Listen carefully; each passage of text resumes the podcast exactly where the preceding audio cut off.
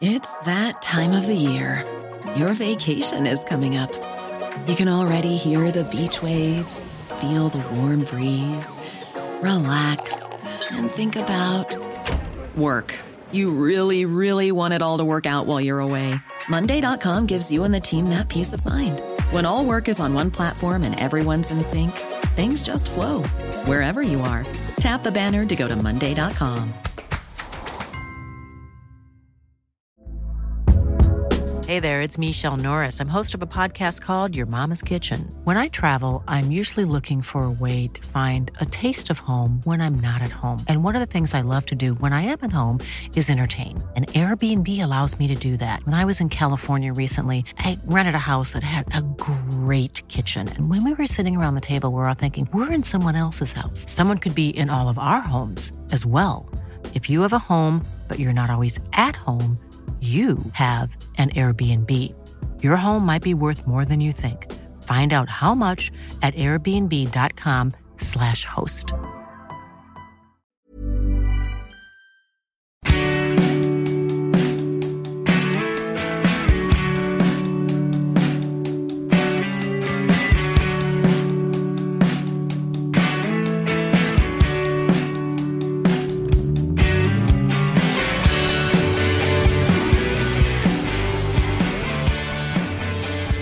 Hello, my friend. I hope you are well. Welcome to Catch Up with Louise McSharry. Welcome back if you're a returning listener, and to you, I am eternally grateful. Or welcome for the first time if this is the the very first time that you've decided to press play on this. Thank you for being here. This is a podcast that's all about catching you up on the week. So if you haven't been paying attention, absolutely no problem. We'll catch you up on the news. We will catch you up on what someone interesting has had to say, and we'll catch you up on entertainment as well. So you can head into the weekend or whatever day you're listening um, fully informed and ready for any conversation that might come your way. Um, I hope you had a good week. I had a bit of a wild one actually. Um, last week I was recording these bits of this podcast in a hotel room in London because I was going to my management company's Christmas party, which was loads of fun. And then I was supposed to be flying home the next night, the Friday evening, and I did not. If you follow me on Instagram, you've seen. Um, we our flight was delayed, and then it was cancelled, and then we ended up in like a Holiday Inn Express, let me tell you, one of the grimmest places I've ever been in my entire life. Sorry, Holiday Inn Express, but it's true at Heathrow Airport. And then, um, you know, as you know, there was just total travel chaos. I was not the only person impacted by this. There were people stuck all over Europe trying to get home to Dublin, people stuck in lots of different places, people stuck in Dublin who wanted to be somewhere, and people who had much more important things going on than me. So I very much have perspective on this. But I was in Heathrow Airport all day Saturday, finally got home after 11 on Saturday night. It was quite the rigmarole. So if you were caught up in all of that, you have my fullest sympathies. Um, and that was kind of the guts of the weekend. We did loads of Christmas stuff with the kids on Sunday, which was really nice. Couple of Santa visits. Because, of course, you know, you can see more than one Santa in a day because Santa has helpers everywhere who who chat to kids for him, and you just never know where you're gonna, when you're gonna. When, can you tell I get a bit nervous talking about this? you never know when you're gonna get the real Santa, but sometimes you will get the real Santa. That's that's that's the situation, right? That's the situation. So that was our situation on Sunday. Um, and it was really nice. It was really nice, really fun. Um, and then other than that, I went to Other Voices Home last night, which was on in the Guinness Storehouse. Absolutely gorgeous, and um, brilliant, like diverse range of performers from you know proper rock and roll from the Murder Capital, Kojey Radical doing hip hop. Then you had um, some trad music, and then Sigrid was right in front of me, like I mean, right in front of me, singing her songs, like I knew Sigrid was good. Obviously, I knew Sigrid was good, but I was not prepared. Her voice is in incredible. Like she did not miss a note. She and and she's an amazing performer. She's got such incredible presence. I was really blown away by her, and I will be listening to a lot of Sigrid over the next few days, and felt uh, super lucky to be there. It was a really lovely thing. I think the stream is still available if you check out the Other Voices YouTube. I think it's up for thirty days, um, and I'd say it would be a really nice way to spend ninety minutes. To be honest, there's a bit of chats, um, really good stuff. Um, that's kind of the guts of it, really. Um, we've got lots of stuff coming up, so I don't want to babble on for too long. But I do want to just remind you that we now have a phone, you and I, uh, where we can communicate with each other. If you want to get in touch, the number is 089 209 6423. Thank you so much to everyone who has sent in voice notes. I've actually gotten so many that I think I'm going to do an extra episode where I respond to them because I've been playing some at the end and I'm going to continue to do that. But sometimes things really warrant a response. Um, so do send away, send the voice notes, send them to WhatsApp or regular message 089 209 6423 is the number. But now let's get the latest on the news. Aoife Moore, political correspondent at the Sunday Times Ireland. I always have a hard time saying political. Political. In My mouth is always like, no. Um, anyway, it is so nice to have you on the podcast once again. What, where would we be without you? Um, and we've got lots of news to talk about. Things I feel like are going to wind down now, though. Like, I don't know what we're going to be talking I have about. very little left in the tank to give at this stage.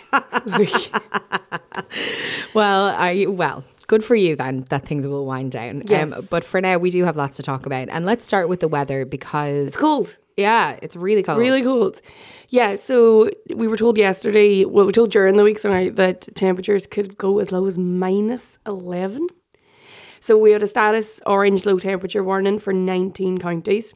Um, it came into effect on Wednesday night. Um, so it's mostly Leinster and Munster. And, you know, this is the time of year as well where we hear lots about car accidents and people not like people slipping and falling and all that sort of stuff. But Ireland being in the social crisis that it is, there is now bigger fears about homeless people. Yeah. Um, we have a lot of rough sleepers in this country and at minus 11 degrees, nobody should Yeah. be sleeping outside. So outreach groups are saying that they're doing all they can to ensure people sleeping rough can be taken in. Last year, there at a point we had to section people so they could be brought into mental health facilities so they weren't sleeping on the street. These were not people with active mental health problems, but they had to be sectioned so they could be brought in. Um, like A lot of people, uh, uh, from anecdotally, from what I hear, there are a lot of people who are, you know, who. I want to be careful how I say this. There are some people who live in homelessness by choice. Yes. And who struggle to engage with services. Yeah, And well- it's not that they're mentally uh, ill, Yeah. it's a decision that they've made based on previous experience. What, what it used to be um, was we used to have wet and dry hostels. Yeah. Um, and when the homeless crisis got worse, Alan Kelly from the Labour Party, who was the housing minister at the time, he got rid of wet and dry hostels. So now they're all wet hostels basically. And if you are trying to get clean or stay sober, a lot of people don't want to go into the hostels because there's a lot of active drug use there or drink mm. and they don't want to be in there. So that's why a lot of people choose to stay in tents. Also, the hostels are not very nice places. People mm. have been attacked there, been robbed. So mm. that's why a lot of people choose to sleep rough and they don't want to go into the hostels. Yes. But Thank you for articulating that way better than I did. I was going to, or I was trying to. but um yeah it's just another issue that obviously housing has become every issue is affected by housing this is another one um the other thing about the weather has been dublin airport our favorite place in the world so as many people will have seen on your instagram you had quite the journey I last did. week so Dublin Airport, um, with all the respect in the world, has been a total mess. They've had a bad year. Yeah, I mean, really bad Ellen year. And Dublin Airport just Yeah. just they they could do a Christmas break to be honest. So every year it gets very cold, and every year there is a massive mess when it comes to travel. Um, Dublin Airport has been terrible. Listen, they can't do anything about the weather, but it seemed that they were not prepared.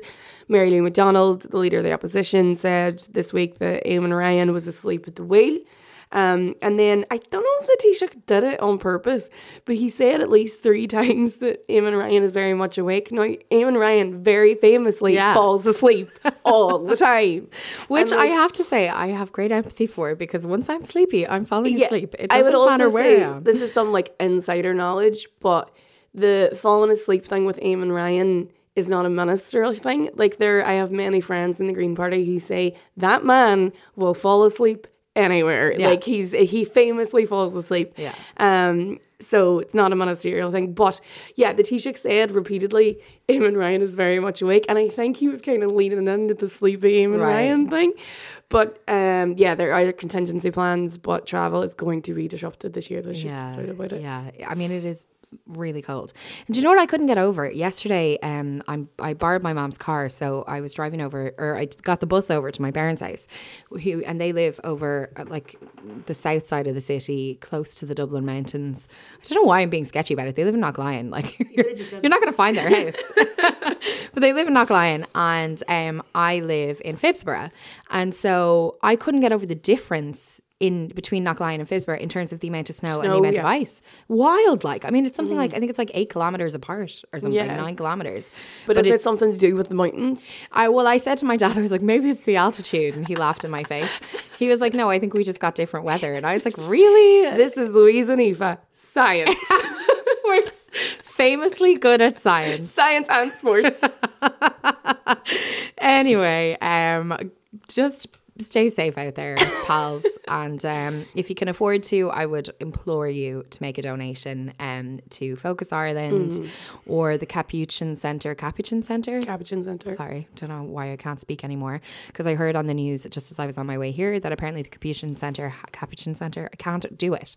Um, had like a, an absolute melee yesterday when they were giving out tickets to their Christmas dinner because so many people were desperate to go. And like that's the situation that we're in. And uh, frankly, I think it's disgusting and disgraceful and totally unacceptable given the fact that we've had a year where we've had politicians boasting about our growth in terms of our GDP and how our, you know, economy is in rude health and putting money into a rainy day fund. Babes, the rainy day is now. People are fighting for Christmas dinner. Like, We what are in you A doing? complete and utter social crisis. honestly that's anyway i won't i won't go continue down that road because we've got more to talk about what's we don't have to spend a lot of time on this Aoife but like there was a whole lot of chat about planning This is so dull. Uh, yeah just do we even need to know Basically, I'll give you a long story short. The Green Party is looking to change the planning and regulation bill because they want to make it easier and give access to justice for residents groups and NGOs who are worried about environmental issues being affected by housing. okay so that's, the it. row okay Yeah. boring moving on no offense green party but like it's not worth talking about here um I was surprised by this. There was a report out this week which found that social media influencers, of which I am one uh, sometimes, Very famously, um, yep. fail to label half of advertisements. Advertisements. What is What wrong is- with me? Are you high? No, I'm so not. I, I'm probably the healthiest I've been in weeks on this podcast. I would like to say that I'm hungover and Louise isn't, and she can't talk. What's wrong with me? oh my god, we are shambles. Um. Anyway, social media, according to this, watch the advertising watchdog. Social media influencers fail to label half of advertisements.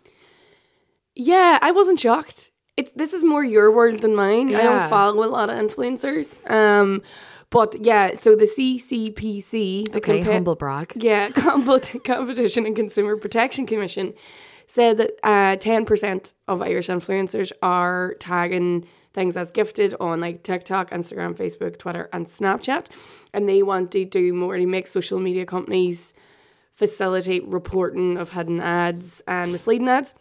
So 77% of people surveyed said they find influencer ads easy to identify. However, when several examples of influencer marketing caused confusion among focus groups, they said the state regulator said that um, people are more vulnerable than they think they are to these ads. So the thing about this is, right? I mean, the the rules are very clear.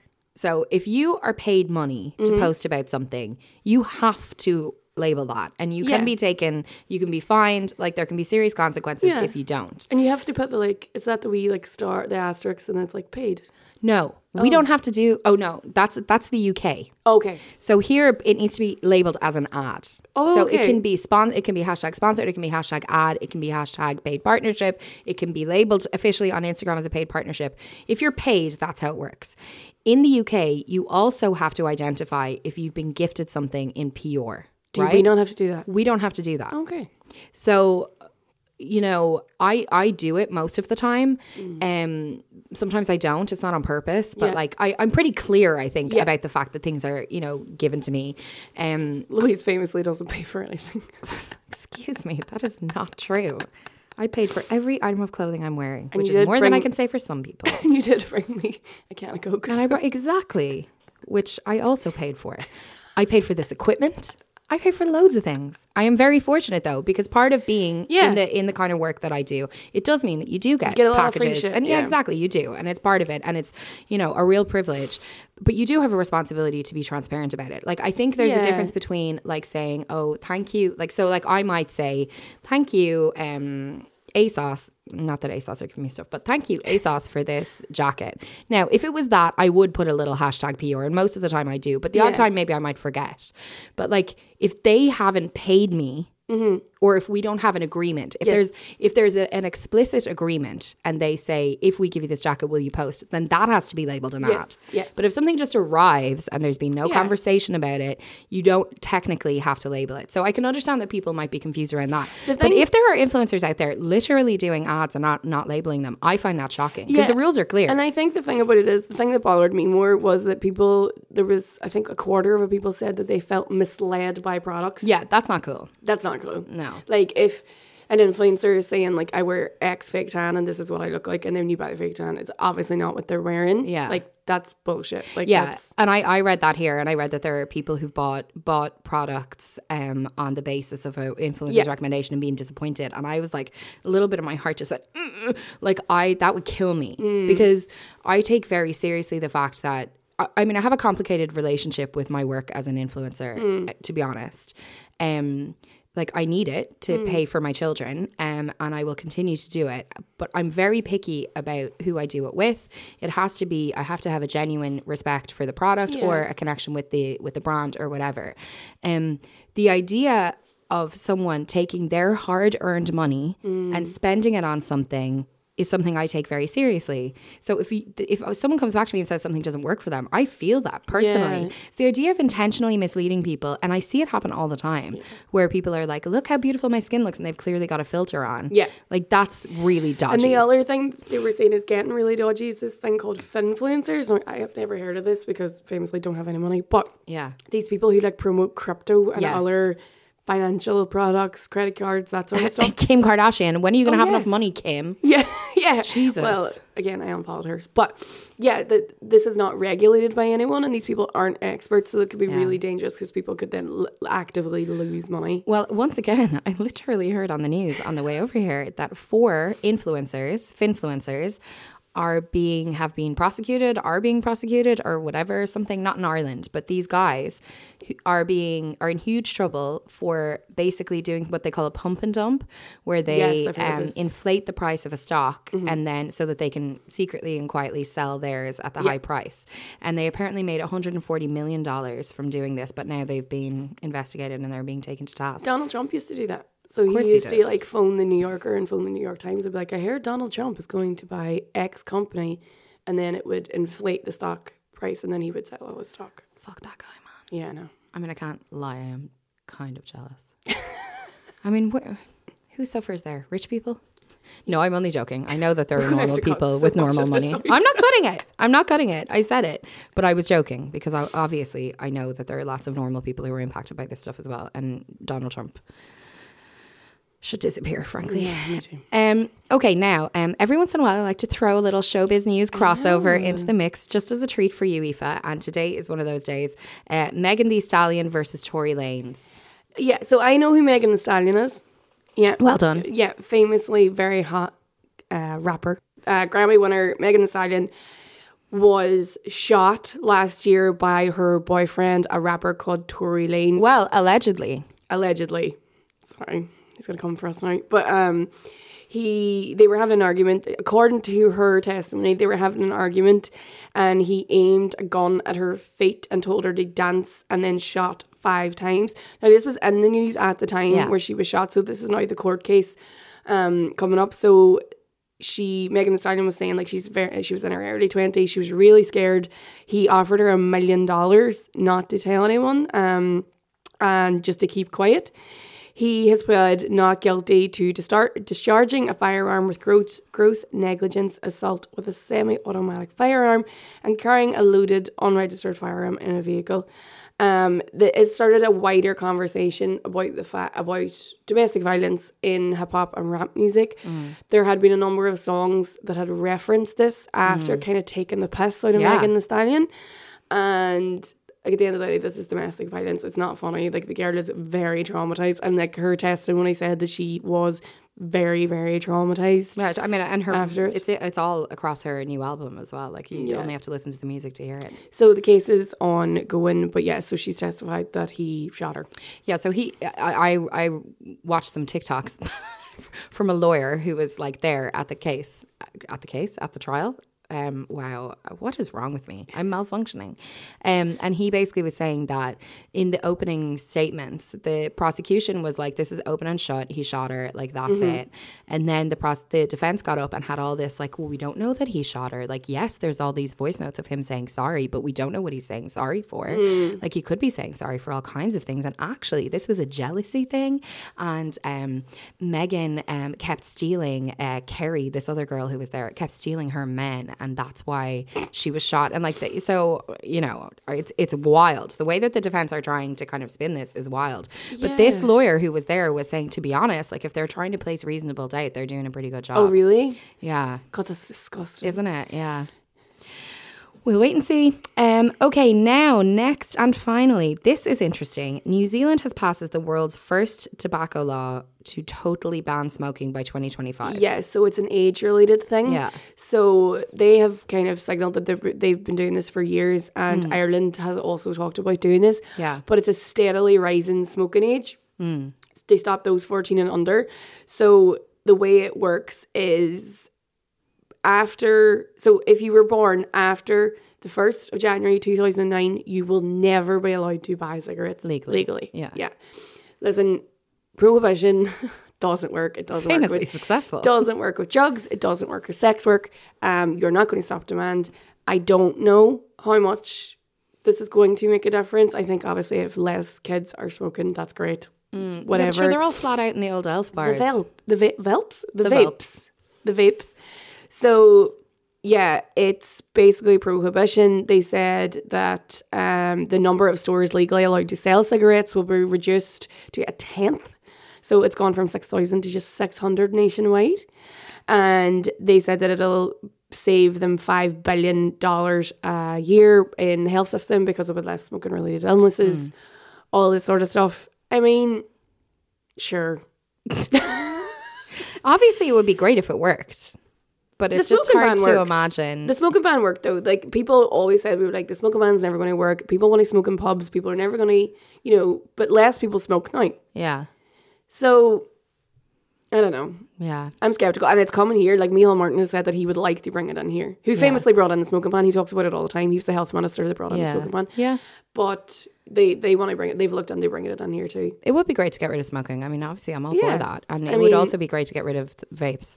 Exactly. I uh, mean, because they're the new. people are saying now that young people are taking up smoking to get off vapes because they were saying like I only smoke when I drink, but I vape twenty four seven, and it can't be better for me. Oh my God. So they're taking up smoking now to get off vapes. Jesus Christ. Well, This uh, this part of the show has been a journey. Yeah. you're welcome, listeners. Sorry, I don't know what's what's hungover. wrong. Louise is demented. Yeah, but you have functioned perfectly. I don't know what's wrong with me.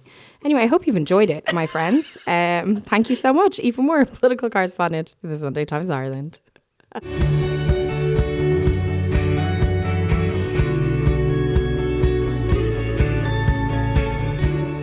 Shon Faye is a writer from Bristol and one of the UK's leading commentators on trans politics, although I would argue one of the world's uh, leading commentators actually on trans politics. Her first book, The Transgender Issue, which came out last year, was an instant Sunday Times bestseller and has been published widely around the world to huge acclaim. Shon is also an advice columnist for Vogue and is currently working on her second book, Love and Exile, which you'll hear more about in a minute. And uh, look, I'll be honest, along with being excited, I was a little nervous to chat to Shon because she is so incredibly intelligent and articulate and beautiful, but that's an aside. Um, but I was, I was, yeah, I was a little nervous, but I needn't have been. Um, I wholly, wholly enjoyed our conversation, which happened at Ireland's Edge in Dingle. Um, which is a conference that happens at Dingle. It's sometimes called the Ideas Wing of Other Voices. Um, it all happens on the one weekend, which is why Dingle is such a special place to be that weekend. So Shon was speaking at Ireland's Edge, and you can hear more from her on Ireland's Edge's accompanying podcast, which will be out in January. But for now, I really hope you enjoy our chat.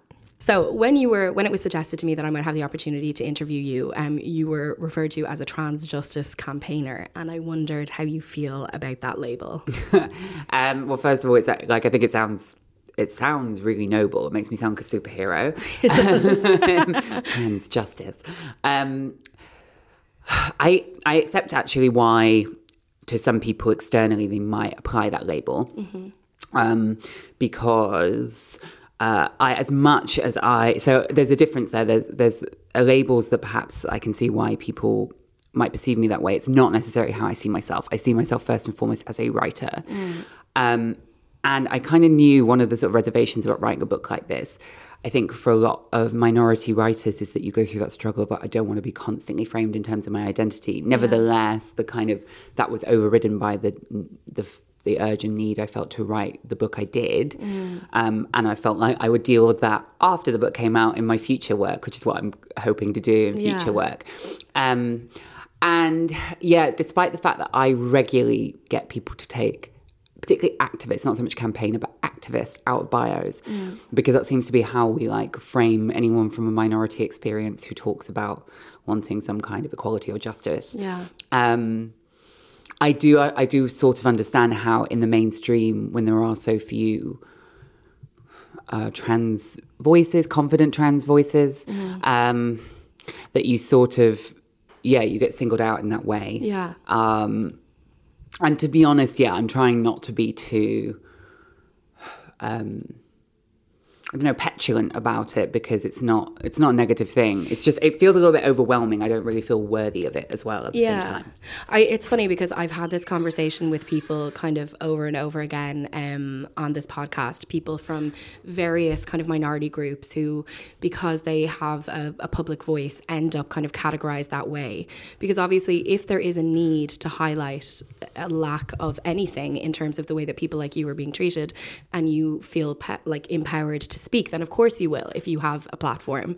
But that can be a challenge, I think, when you want to talk about other things as well or be known for other things in addition to that. Yeah, and I think the thing is because campaigner, right? Like it evokes this idea that, like, perhaps in the UK context, that I'm, I don't know, sending off letters to members of parliament or whatever, like I'm organizing marches on Westminster or, you know, anything that I would associate with like the term campaigner, which is a little bit more civilized than activist. And in some ways it's like, mm, yeah, because campaigning sounds very much like consumed with legal rights. And I think I'm, I'm much more interested in, yeah, like a more um, holistic view of social inequality, especially you know like economic inequality, which isn't just a matter of new new laws. Mm. Um, but like I say, I see myself primarily as a writer, mm. um, in the same way that I guess, uh, yeah, I think I think I think you're right. Like a lot of people, like Reni Eddo-Lodge, who wrote um, "Why I'm No Longer Talking to White People About yeah. Race."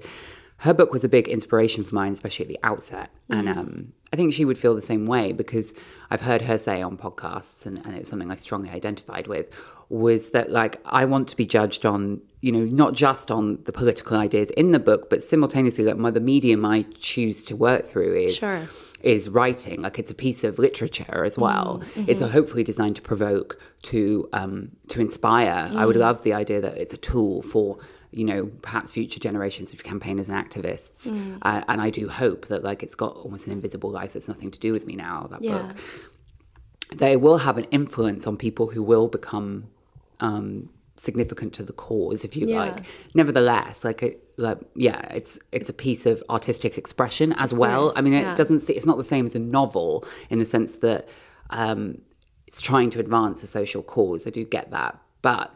Um, yeah, I, I, am. I am primarily doing it as well as an expression of yeah. kind of my ideas, and I think we have that division with fiction and nonfiction. But for me, I think uh, nonfiction allows you to discuss ideas in, a, in an explicit way, but it also, yeah, it's it's about um, it's a, it's an exercise in imagining a world that's different from the one which we live, and so it still has a lot of the imaginative capacity of like more literary writing. Yeah, and it's not an academic essay. Like No. it's, no, there's obviously a lot of actual talent and creativity that goes into coming up with and, and putting together a book like this. I think it's interesting the way you spoke about it there because it does, despite the fact that it is a great work, I think, of writing, it does feel like a very useful tool. And I'm interested to know how you have found people's reception of it. Um, I think obviously a lot of trans people would be excited to read a book by you, and you know you were so admired. But really, uh, when I read the book, I felt like it should be cis people who read this. Yeah, I mean, I wrote it.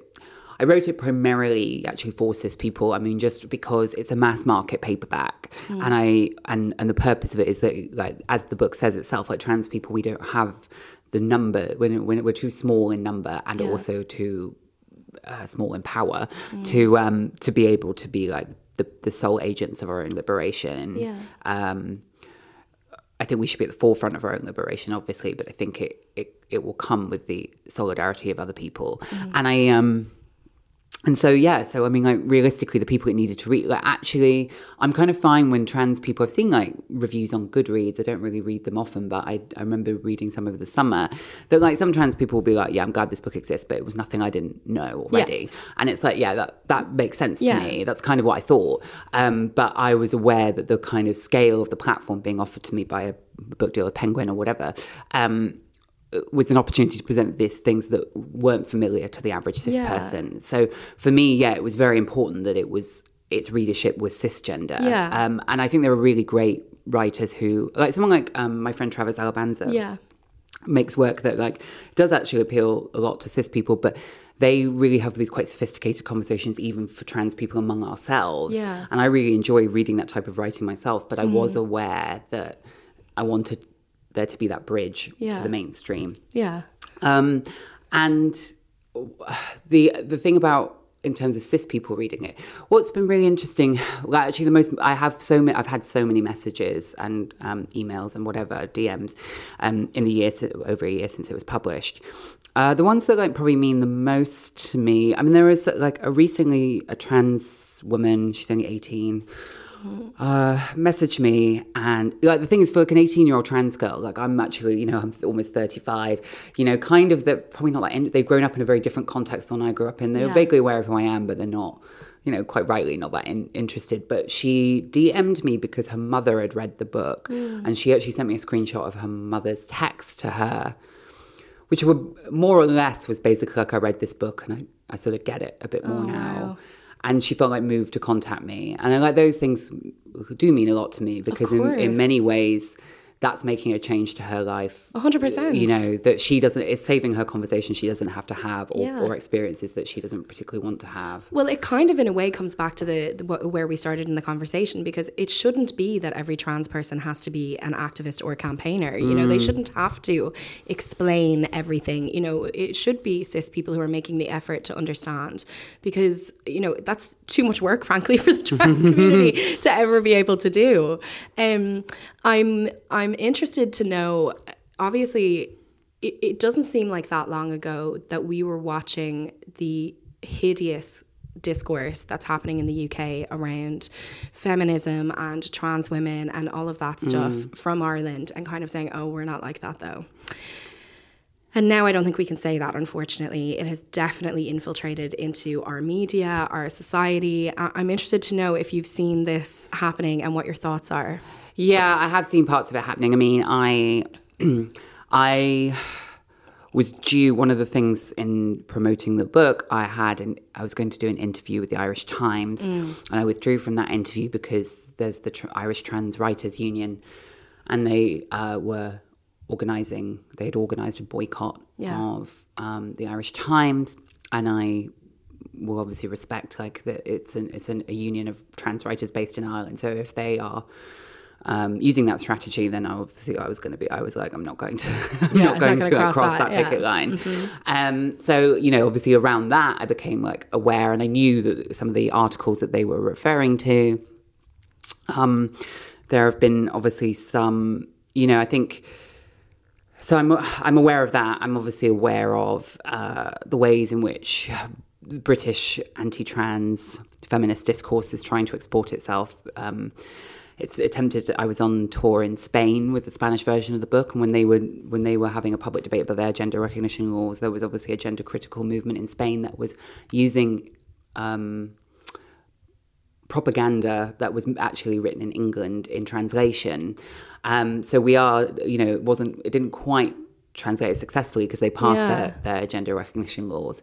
But uh, certainly there's an attempt to export it, and it would make sense that we would export it more readily to like our nearest neighbour. Yeah. Um, also, there are obviously like quite there are a couple of prominent um, voices within that movement who are Irish. Unfortunately, yeah. and um, so so yeah, I mean, I think I don't know what you would think about this because you would have probably a better awareness. You say you couldn't say that now. I think the, the, there's a couple of other things too, isn't there? Like for example, with regards to to, to children and young people, Yeah. um, pediatric pediatric gender affirming care and stuff, is that the uh, clinical centre for that in Ireland is like a almost like a um, extension of the Tavistock in Yeah. London. So that so any kind of um, de- quote unquote debate or controversy surrounding the, that service in England was probably naturally going to spread Yeah. to Ireland. Um, the only thing I can th- think that maybe it won't become as vociferous here, and I might be wrong, is because uh, in 2015 Ireland um, passed its own Gender Recognition Act. Exactly. So there isn't like a live public policy debate that can hook on, it can hook onto because it's kind of like well It's already happened. It's already happened, Yeah, and I think that's that was the thing that that was why I think maybe some of us were a little bit cocky about you know well we're not like that when this all this stuff started in the UK because it was like well we already have gender recognition and and we it, we have had no problems you know like I, I've I have written about it and you know many of my my compatriots have written about it and have said like where is the issue? There is no issue. Like you can't point at a problem here because it doesn't exist. And yet it's it's still kind of growing in sentiment it's very frustrating um, and i can't imagine i mean well i've spoken to lots of trans people about how it's affecting them but I, you know obviously i can only imagine what it must actually feel like um, I don't know what we do except to continue to provide counterpoint um, where possible. Yeah, I think so, and I think for I think it's important when cisgender feminists do that. Um, you know, again and again and again in all contexts. Like it's sort of laborious and repetitive, but that's the nature of it. Like I think the des- like particularly I think.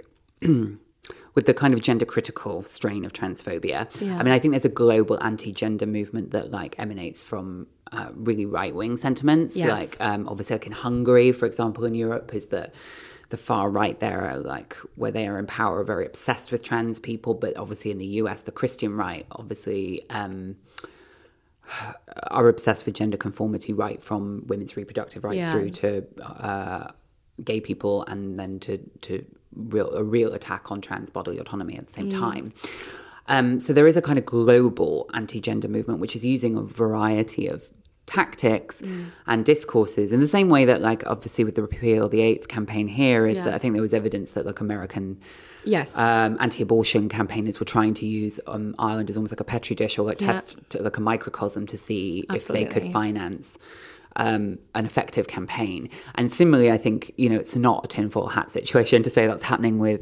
Uh, often trans people are like a, a weak link that's leading all the way Yeah. to like full um, no contraception, no abortion. Yeah. Um, yeah, that, I think that's very clear that like all of these things are connected. Yeah. Like, you know, these people will take advantage of any kind of contentious or what they view as a contentious moral issue um, and take advantage of that to try and, and gain power in people. And it's happening. Like, I mean, you see it happening all the time. Yeah, absolutely. And then I think with the with the gender critical strain of it, which largely comes from like liberal and, and some women who would even consider themselves left wing historically, is that it's a particular.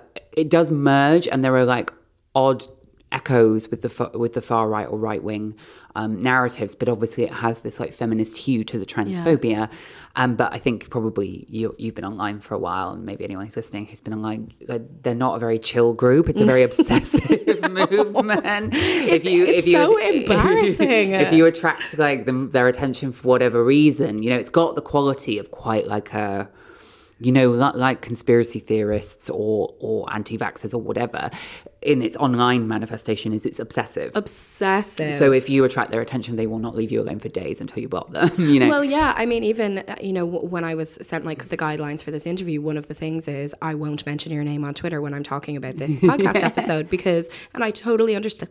Excuse me, I totally understand that because it, it that's all it takes to rain down kind of a nightmare upon you. I can't even imagine what that must be like. Yeah, it's quite stressful, and I think I am very used to it. And I've gone through various stages of it. Obviously, now I don't use Twitter anymore, which I think I got out a year before the Elon Musk takeover. So I feel like I I left before it got chaotic. Trendsetter. Yeah, um, but um. Yeah, they're an obsessive movement, and the reason I mention that it's not just to bitch about them, um, but to yeah, is that the for cisgender feminists, the reason that like even though it's boring as slog is when I say you have to kind of again and again and again refute and say, you know, not in my, if you like, not in my name, or I don't agree with this, or what, you know, you're not speaking for me, is because uh, one of the, yeah, the obsessive nature of that movement, I, I always think is that these people talk about tra- when they get really committed to it, they talk about trans people non-stop. I mean, they talk about like trans woman, women and trans womanhood more often than I do, and I've written a book Yeah. about it, and I am a trans woman, and like I don't know, 25% of my friends are trans women, yet they do not, I do not think about trans women It's as so often as these people do. Yeah. Like, and, and obviously they're thinking largely about like an imaginary enemy, but the, but I think the advantage that lends them is it's really hard to meet that obsessive energy because Yeah. as, as trans, as a trans woman myself, I just feel like I can't, I, I don't want to get pulled into like, frankly, that like, um, I mean, like, yeah. I mean, I, it would just make me feel quite unwell Yeah. to be that, like, to be that involved in it. Um, Well, you you want to have a life. yeah, exactly. and and yeah, and one that's not so focused on Yeah. this. And um and so yes, I think it's really important for cisgender feminists to meet the repeated attempts because they would just. Keep trying, keep trying to entrench Yes. these narratives and, and, and get people to cede ground is to is Yeah. to keep doing that.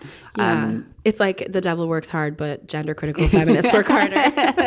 yeah, definitely. I mean, yeah, it's a, it's a, it's a strange one. And now that I'm yeah not on um, Twitter is a big site of it. I can't. I have to say, as it's very like um, yeah of the moment. Um, I I do wonder sometimes if Twitter does collapse, which I don't think will be as quick as some people think it will be, but. I wonder that would deliver quite a blow because I think that that Yeah. movement is it has a specific characteristic of being quite an online conspiracy theory group in the same way as QAnon.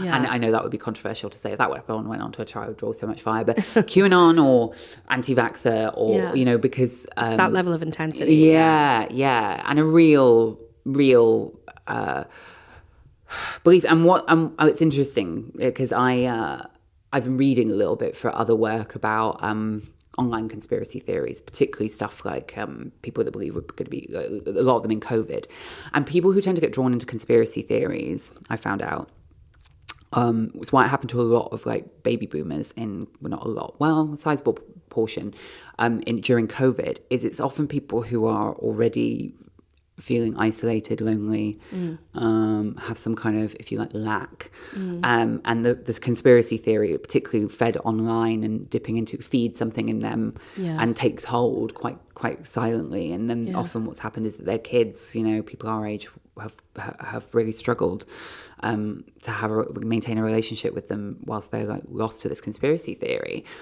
Um, and I think with with gender critical feminism and the, and the more conspiratorial conspiracy theorist or conspiratorial elements to it, um, taps into like real anxieties that women have about their own safety and about um, austerity and lack of support for women fleeing violence. The fact that like feminism hasn't really done uh, much to quell the tide of, of, of typically cis male violence against Yeah. women, and um, and that's all true. And I think it leads to like a pessimism. I think a lot a lot of a lot of women in that movement um, have trauma. Yeah. Um, because they'll and I say that not to patronize them, but because I you can quite clearly see it Yeah. even in in in the in the literature that they produce, like Yeah. whether they're blogs or their tweets or whatever. Yeah. And um and and it just it just feels like there's a lot of rage and trauma and anger there Yeah. that has uh, yeah and probably vulnerability that has been seized upon uh, and unfortunately uh, it make it, it's directed towards the wrong enemy, and that's where the intensity comes from in some cases. That's really interesting. I actually hadn't put those two things together previously because I've spent so much time trying to understand where they're coming from because I just can't get there myself. Um, but that makes total sense because I've I've also done work around conspiracy theories and and what you're saying is that's so true that it makes sense that it would be linked back to a genuine fear which we all are entitled to of um, cis male violence because it's a real and tangible problem that we have as a society. Um, but yeah, exactly as you say, it's directed in the in the wrong direction. and it's so yeah, and it's so it's so bizarre and, and oddly painful too because I don't. I mean, like most trans women I know, like have experienced quite. um yeah, cis male violence. Exactly. I mean, like you know, and there, and and that's the thing is, is that there's like a a deliberate, willful, closed, like I don't know, closed list, uh, closed off listening, closed off to listening, or you know, um, part of gender critical feminism where they have very set ideas about what trans women are, which is obviously, you know, basically that we're just in, in indistinct, like completely indistinguishable from cis men. But you know, even things like, oh, um, you have no idea what it what it would have been like to be at school and be afraid of boys or whatever. It's like, no, I really Actually, do. I really do, I'm- yeah. had quite a lot of trauma therapy about that.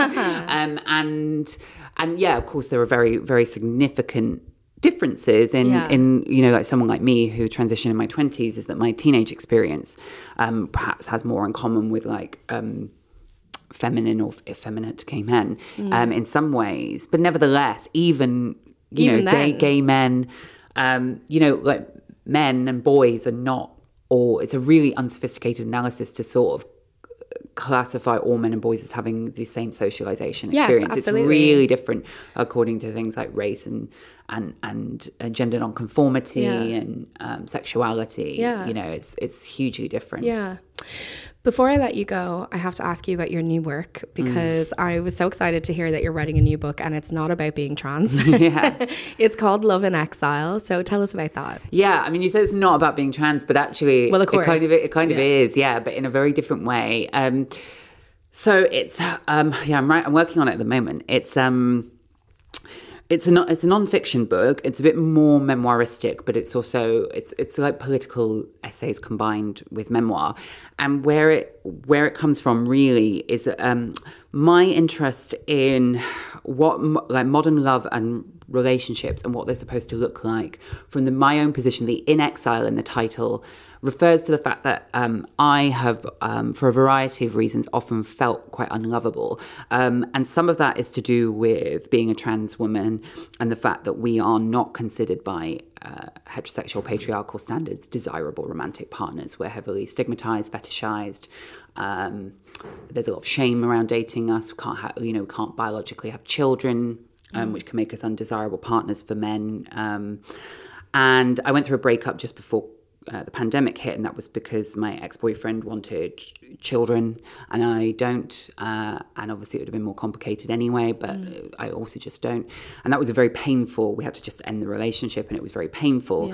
And then I realized, you know, I had this period of reflection. Like I am a trans woman, and her now in her mid thirties, and there is no real roadmap for what my life is supposed to look like. Yeah. Um, I have like a certain affinity with like cis women who are who have decided in their mid thirties they're never going to have children. Yeah. Um, I have a couple of friends who divorced quite young, and so there's almost like this sort of like camaraderie between us as not doing what the normative thing for a woman is to do. And I'm interested in those ideas because like. Um, yeah, when you're not on that like standard heteronormative trajectory, which for a long time I thought would really complete me. If I could just assimilate into that, it would mean that I'd won and my transition had been successful, and Yeah. like it was like a you know screw you to everyone that told me that I would be undesirable. And when that doesn't work out the way you want, I'm interested in kind of what's next. So the book is um, looking at like the idea of romance and what how even still now rom- romantic ideals still infiltrate our thinking, particularly for women, and the downsides of that for women. But why they appeal so strongly to me, even though I know politically that like a lot of romance is kind of a sham. It's not actually how love or relationships work. Um, I'm interested in motherhood and um, and um, looking at my own experience growing up with a single mother. Um, I'm also writing about addiction um, because addiction really infiltrated a lot of my relationships when I was Yeah. younger, before I got sober, and um, and uh, Bell Hooks said sort of like addiction is almost like the opposite of love. It's kind of a love that becomes like it's so it's so s- turned in on the self that it kind of corrupts everything it touches. Yeah. Um, so yeah, so it's like a collection of essays that like touch on all of those things, like, all drawn from my own personal experience, but then relating to other work. I want to read it like now, today. uh, so I absolutely cannot wait. Maybe we'll get to talk again when that book comes out. I would love to read it and have a chat with you. Shon Faye, thank you so much for all you do, for all your great work. And um, I'm really excited to read what's next. Thank you for having me. It's that time of the year. Your vacation is coming up. You can already hear the beach waves, feel the warm breeze, relax, and think about work. You really, really want it all to work out while you're away. Monday.com gives you and the team that peace of mind. When all work is on one platform and everyone's in sync, things just flow wherever you are. Tap the banner to go to Monday.com. Burrow's furniture is built for the way you live. From ensuring easy assembly and disassembly to honoring highly requested new colors for their award-winning seating, they always have their customers in mind. Their modular seating is made out of durable materials to last and grow with you. And with Burrow, you always get fast, free shipping. Get up to 60% off during Burrow's Memorial Day sale at burrow.com slash ACAST. That's burrow.com slash ACAST. burrow.com slash ACAST. One size fits all seems like a good idea for clothes until you try them on. Same goes for healthcare. That's why United Healthcare offers flexible, budget friendly coverage for medical, vision, dental, and more. Learn more at uh1.com.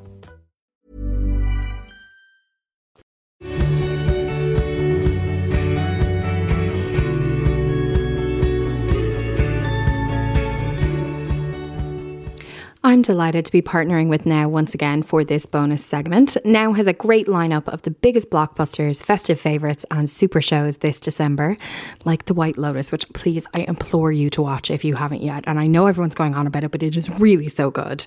And this week I want to talk about gifting. So, right around this time every year, panic starts to set in in my life as I realise that Christmas is a week away and I haven't bought all my presents.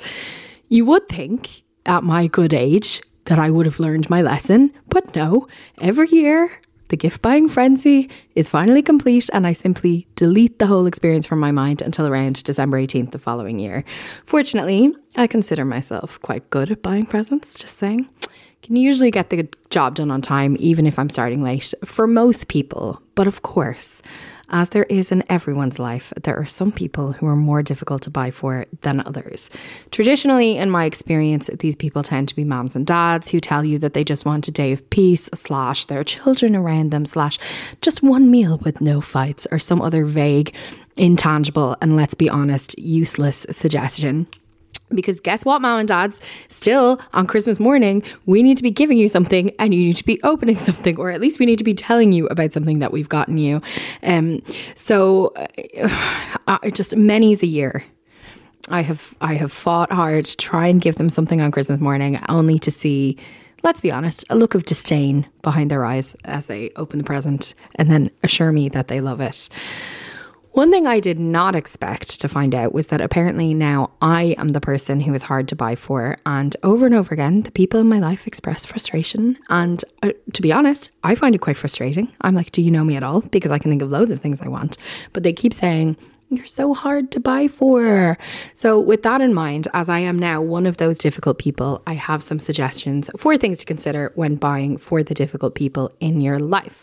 First, the best gift that anyone can get is time, in my opinion, in this busy day and age. So consider taking a job off their plate or dedicating some time to just, you know, spending with them a bit of togetherness. Make it specific because a general kind of I owe you one job or I'm going to take you on a day out, those things like they just end up not happening. They fall by the wayside. People get busy and next thing you know, it's the following December and you're like, "Oh, I never took you on that day out." So, you need to be specific. Actually like sneaking into their house where appropriate, obviously only if it's like a family member and you have the keys and you have their approval. But sneaking into their house and kind of doing a job that you know they've been meaning to do, like for example, hanging up the pictures they've been meaning to hang up for 18 months. This is me. So, like, honestly, please, will someone do this, please? Um, or even just saying, I've checked that you're free, I've checked your schedule, and we're going to go and get massages together on the 12th of January, whatever, is much better. Specificity. Second, use all your resources. Like, yes, of course, you can ask their significant other, you can ask other people in the family, you can ask their friends for suggestions, but the reality is if you're struggling they probably are too. So i always think it's really good to try and check their social media. If they have a pinterest account you can get great ideas there. If they have twitter check their Twitter likes. You can kind of see who they follow on Instagram. Sometimes you can get a good idea of like brands that they're interested in that way. But I know, you know, that's not always feasible and not every person has social media. So I think the final way is just to consider how you can improve their day to day. So I've gotten really um, focused, I suppose, on trying to find joy in regular moments. So if the time comes up that I need to buy something that I'll use all the time, like for example, a kettle, I'm like, instead of just buying a generic kettle, I'm going to buy a beautiful one so that every time I make a cup of tea, it'll bring me some joy. So things like that can actually be really good gifts, like a beautiful coffee mug, a beautiful teapot. It might not seem that glamorous or exciting at the time that you're giving it, but it will be enjoyed every day. And then, of course, subscription services, you know, something that arrives every month. And similarly, the gift of a streaming membership will always be used and enjoyed. Now have an offer where you can get a cinema and entertainment membership bundle, half price for six months, and will allow you or your giftee to stream festive films, the biggest blockbusters, and brilliant box sets over this cozy period and right throughout the year from films like The Batman, which is streaming now, Fantastic Beasts, The Secrets of Dumbledore, which is coming Christmas Day, and Downton Abbey, A New Era, which is arriving New Year's Day, to shows like House of Dragons, Gangs of London Season 2, and of course, my beloved White Lotus. there is loads to enjoy. Today, I actually have some three month now cinema and entertainment memberships to give away. So if you'd like to get streaming, send me a message to the catch up phone. That's 089 209 6423. 089 209 6423. And start your message with the word now and include your name and email. And I will pick four winners at random and announce them on next week's episode. Otherwise, head to nowtv.com to get on board.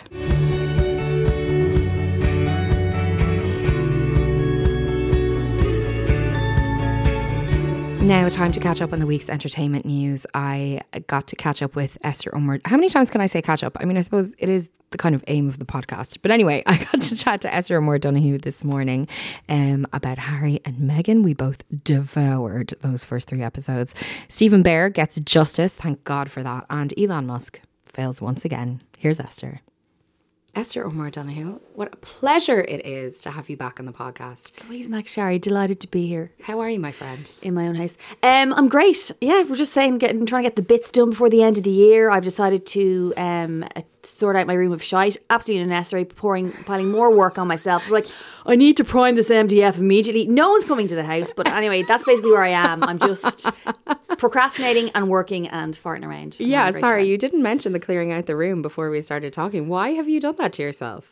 You just think you're like I get done by the end of February, March, April, May. It's now December, and I said, "Now's Got to get it done by the end of the year. done. Yeah, there's something about the end of the year. I think, especially when you work for yourself, as we both do, that like, you know, there's no, you're giving yourself a couple of weeks off, maybe, if you Mm-hmm. can swing it, just about. But like, nobody else is covering for you for those couple of weeks, and the bills still have to be paid. So you've got to get all the work done before. yes." So that's why I'm procrastinating and MD like painting. Yes.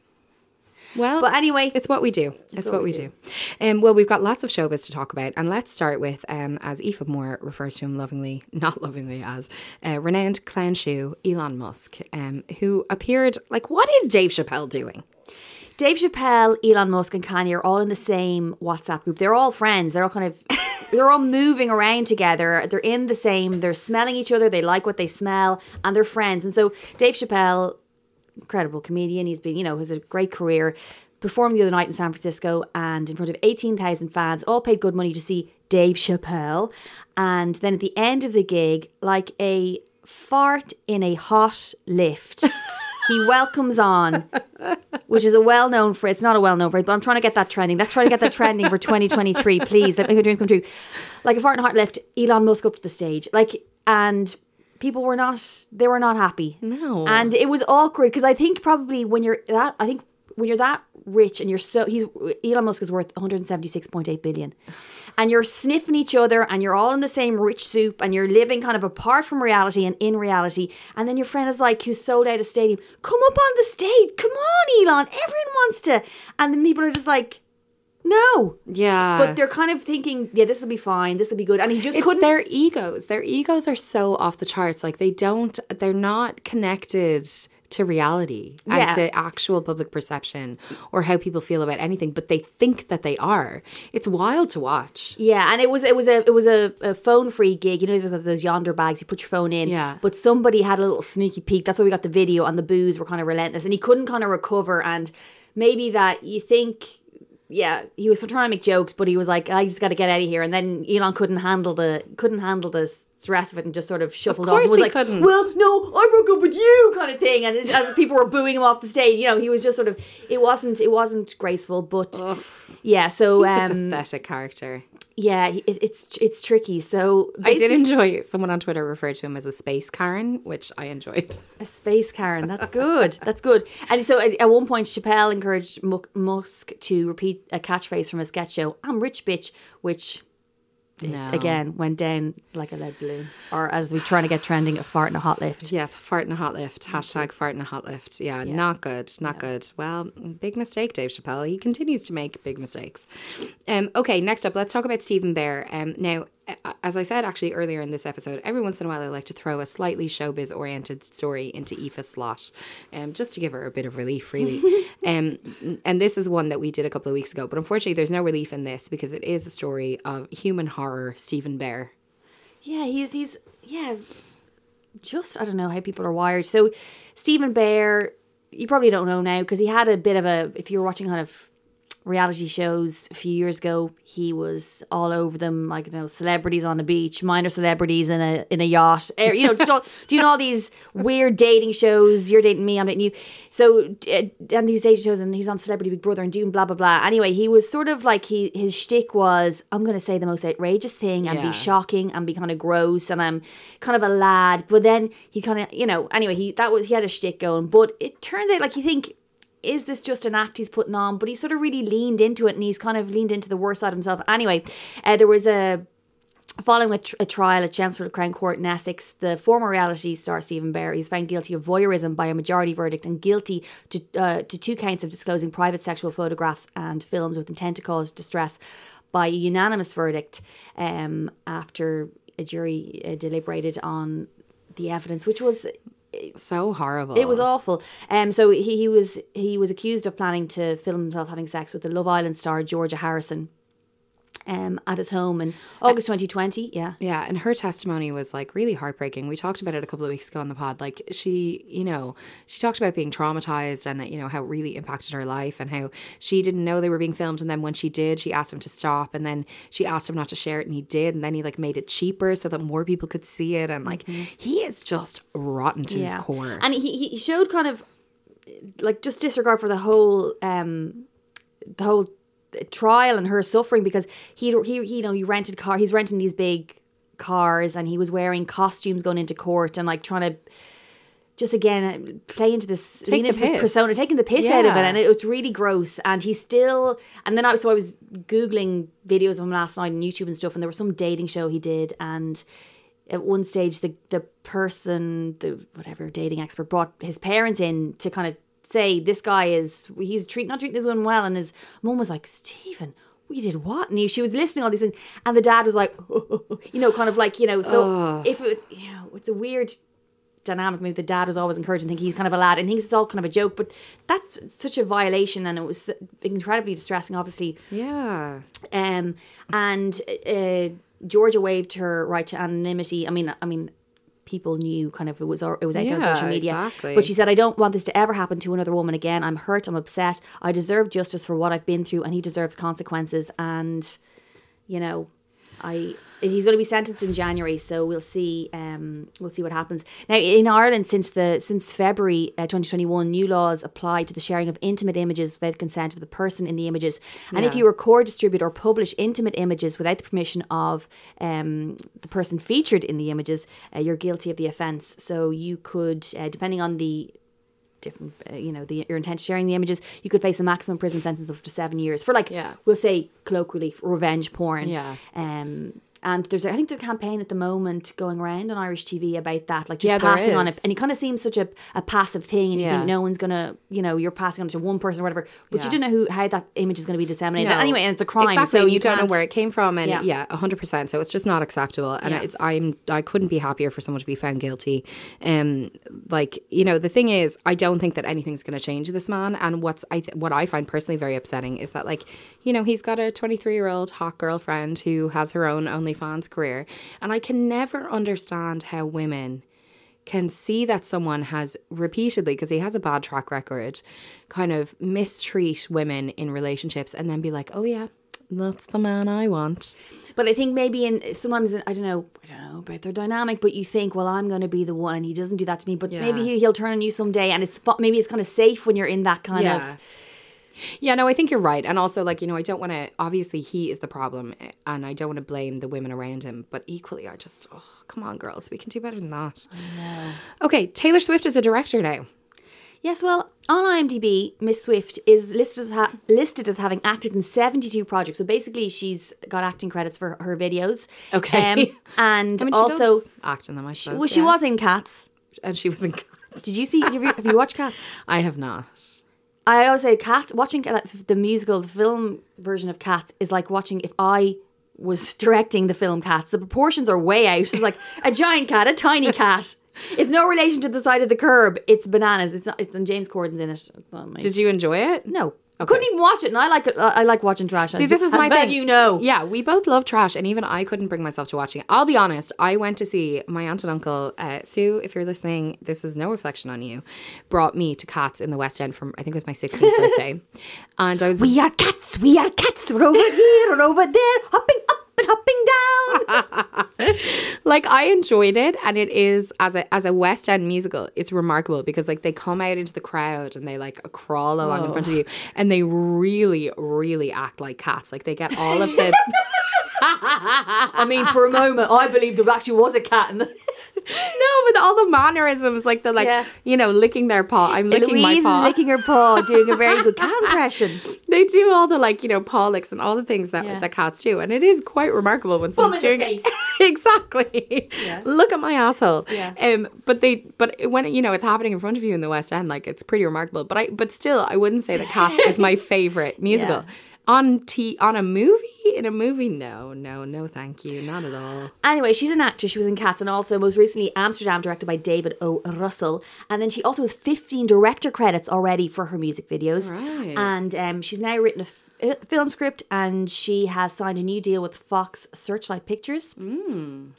So uh, there's no further details, no plot, no casting annou- announcements, but, and she's going on tour um, next year, starting in March. So, and it's going until August. So when she's going to make this film, we don't know. But Swifties will love this. And I'm, you know, based It'll on the numbers, be it'll be a hit. Yeah.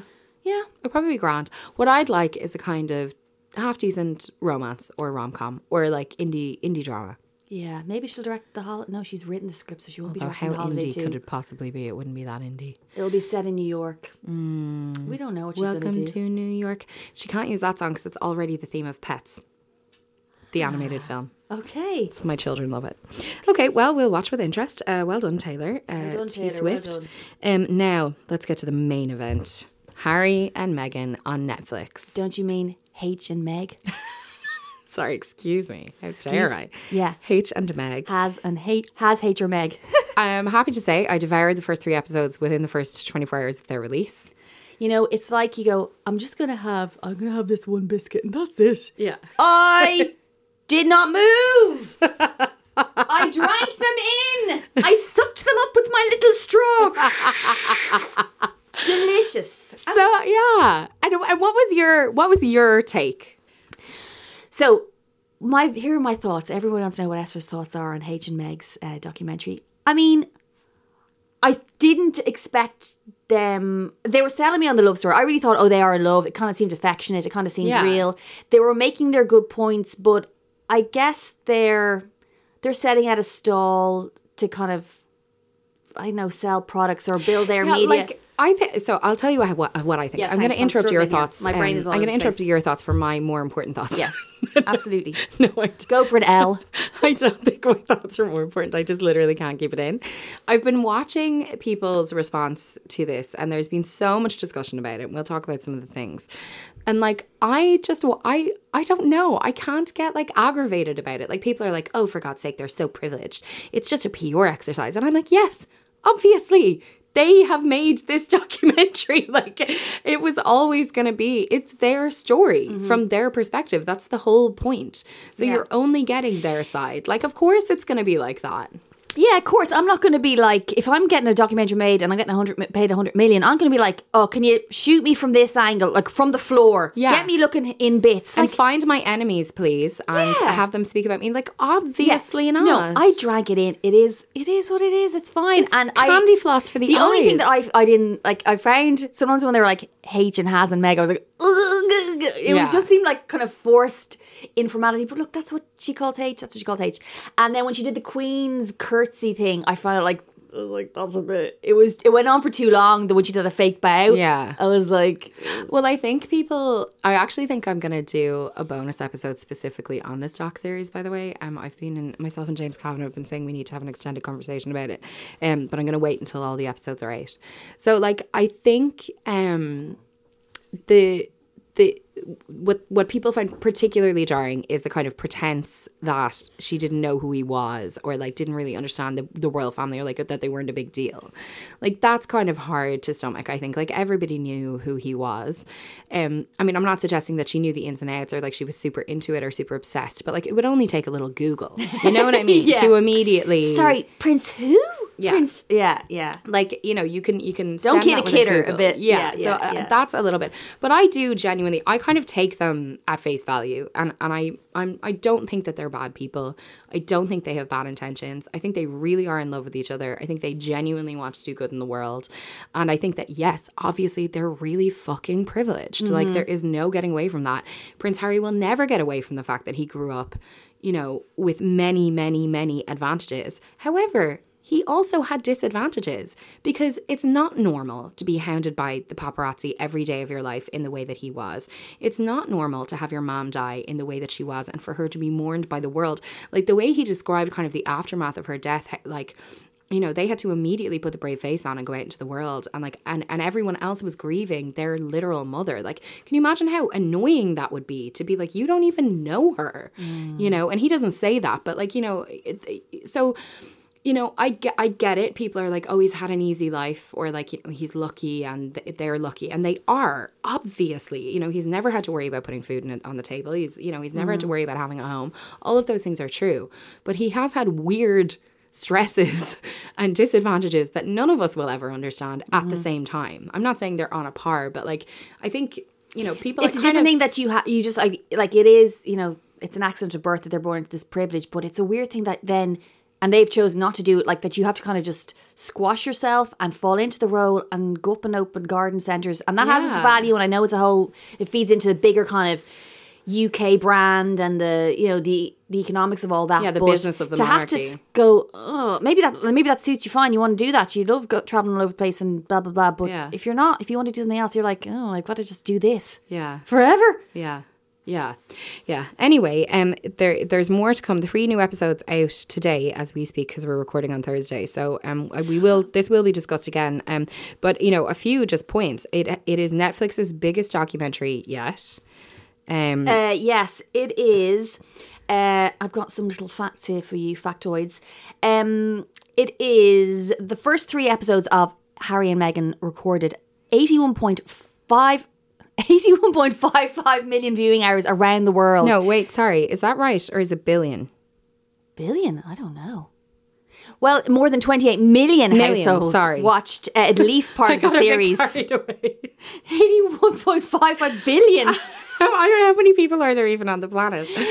86 billion people. I don't know. Elon Musk is worth 178 billion, so divided by two and carry the nine. Um, and it was, uh, yeah, behind the Tim Burton's Addams Family went, drama Wednesday and stuff. So basically, a load of people watched it, and Yeah. a load more are going to watch it, and it's going to be revisited. And it was in the top t- uh, 10 um, of Netflix most watched shows in 85 countries. So they've done well for themselves.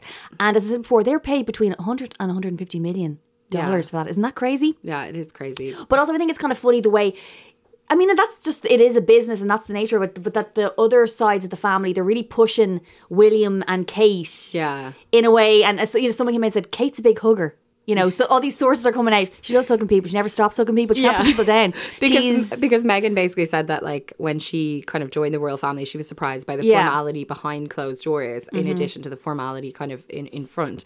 She didn't say Kate Middleton is formal and Yeah. like doesn't hug people, Yeah. but like but they have them. They have the, the new Christmas card coming out. Them walking in jeans. And then she's Yeah. decorating a tree. she's They're like, going to be "We're normal." They're going to do Kate Kate's elf on the shelf now. It's going to be just. and I'm not slagging off her. Like she, that's a hard position to be in as well. Like it's just a weird, weird way to live your life or whatever. But Well, what I will say is I would watch 150 hours of Harry and Meghan.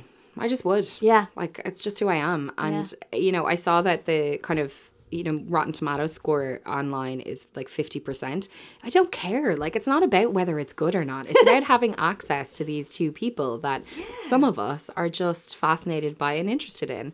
And I think they're both pretty charming and I, I will take it in in the same way that I would eat 17 bag of cheesy puffs. yeah, There's not a lot of substance there, no. and I won't even necessarily enjoy it by the 17th bag, but I'll still be shoveling them in. Maybe I'll be puking on myself by the end of the next three episodes Wow. and surrounded by empty packets of uh, crisps. But that's just my lifestyle and that's my choice. and I It's choose my are. choice. It's Yeah. my choice. It's my it's my lifestyle. Um, Esther, thank you so much. It has been a joy Louise. to once again be together. I Have you have? oh, I won't speak to you now till well, I will. We're going for dinner later. tonight. Yeah, but um, then I won't speak to you on this podcast Until the next new year. year. Yes. Thrilling. Um, but in the meantime, of course, look at me pushing myself already. Yes. In the meantime, of course, you know, you could listen to me and talk to Emer McLysaght on my other podcast, not my po- Yeah. podcast, podcast, Emer and Esther Sunday Roast with Emer and Esther, where Yeah. we discuss the joy of a carvery and roast potatoes. And that's a real podcast. I'm not making this up. No, it really is. It really is a podcast. Well, I it, they've heard it recommended on here before by me in my recommendations, and I will once again endorse. It's a good, wholesome, fun listen. Can't recommend it enough. Great.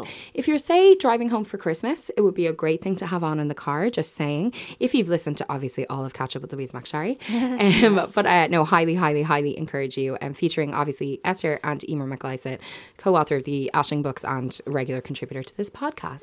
Mm. Esther, I love you. I love you too. Farewell.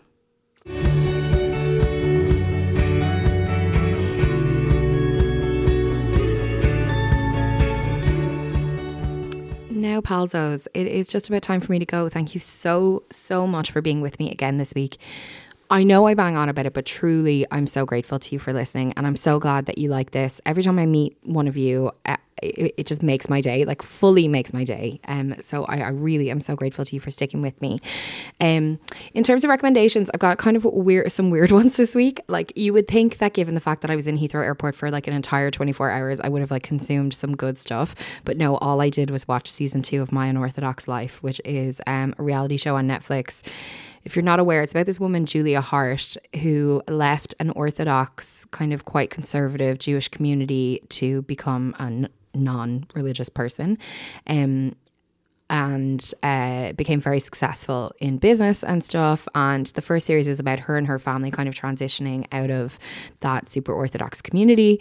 Um, and the second season is about her divorce, basically. I can't even, like, I don't even know if I'm recommending it. I just, I watched it. and I will watch more. Like I it's just one of those things it just kind of goes down easy. And if you need something that's like not going to be super challenging, you know, yeah, it's there. It's there for you. If you are a plus size woman, I want to recommend Mango to you. Um the shop, not the fruit. I mean, eat what you want. I do love the fruit, I will say. But I kind of Mango used to have a designated plus size range called Violetta. That's no longer the situation. Now they have quite a significant, not all, but quite a significant portion of their stock just goes into extended sizes. Um, and they go up to a 4X. It's really nice stuff, in my opinion. Like, it's a bit conservative. Like, there's nothing that's gonna, you know, if you're a crazy dresser like me, it's not gonna blow your mind in that regard. But if you want like a nice pair of leather leggings or like a nice jumper or a blazer or a coat, you can get really good stuff there. So have a look. I also want to recommend to you pepperoni pizza mini jambons from Golden Bake. Uh, they're so delicious. They're not jambons, obviously, because you need the ham and cheese to make it officially a jambon, but they have um, mozzarella and pepperoni in them and like a bit of tomato sauce. They're so nice, just if you're hungover or as a nice snack. And then finally, like everyone else, I've been listening to SZA's new album, SOS, which is spectacular. So good. I would argue potentially perfect. Anyway, that's all I have for you, my friends. Don't forget to get in touch if you've got thoughts, opinions on anything I've talked about today or we've talked about today. If you have feelings, if there's things that you'd like me to talk about on the podcast that I'm not talking about, please get in touch. Send me a voice note. I love to hear from you. Like and I and I really want you guys to have the opportunity to hear each other too so that we can get a sense of this community because every time I get to meet you guys all the time and you're all amazing, but you guys don't get to meet each other. So let's get a feel for each other, guys. Number is 089 209 6423. That's 089 209 6423. I hope you have a good week. And as I always say, if you can't have a good week, don't worry about it. Just put one foot in front of the other, and we will be back together next Friday. Thank you to all of my wonderful contributors and to ACAST for having me on the network. I will talk to you then.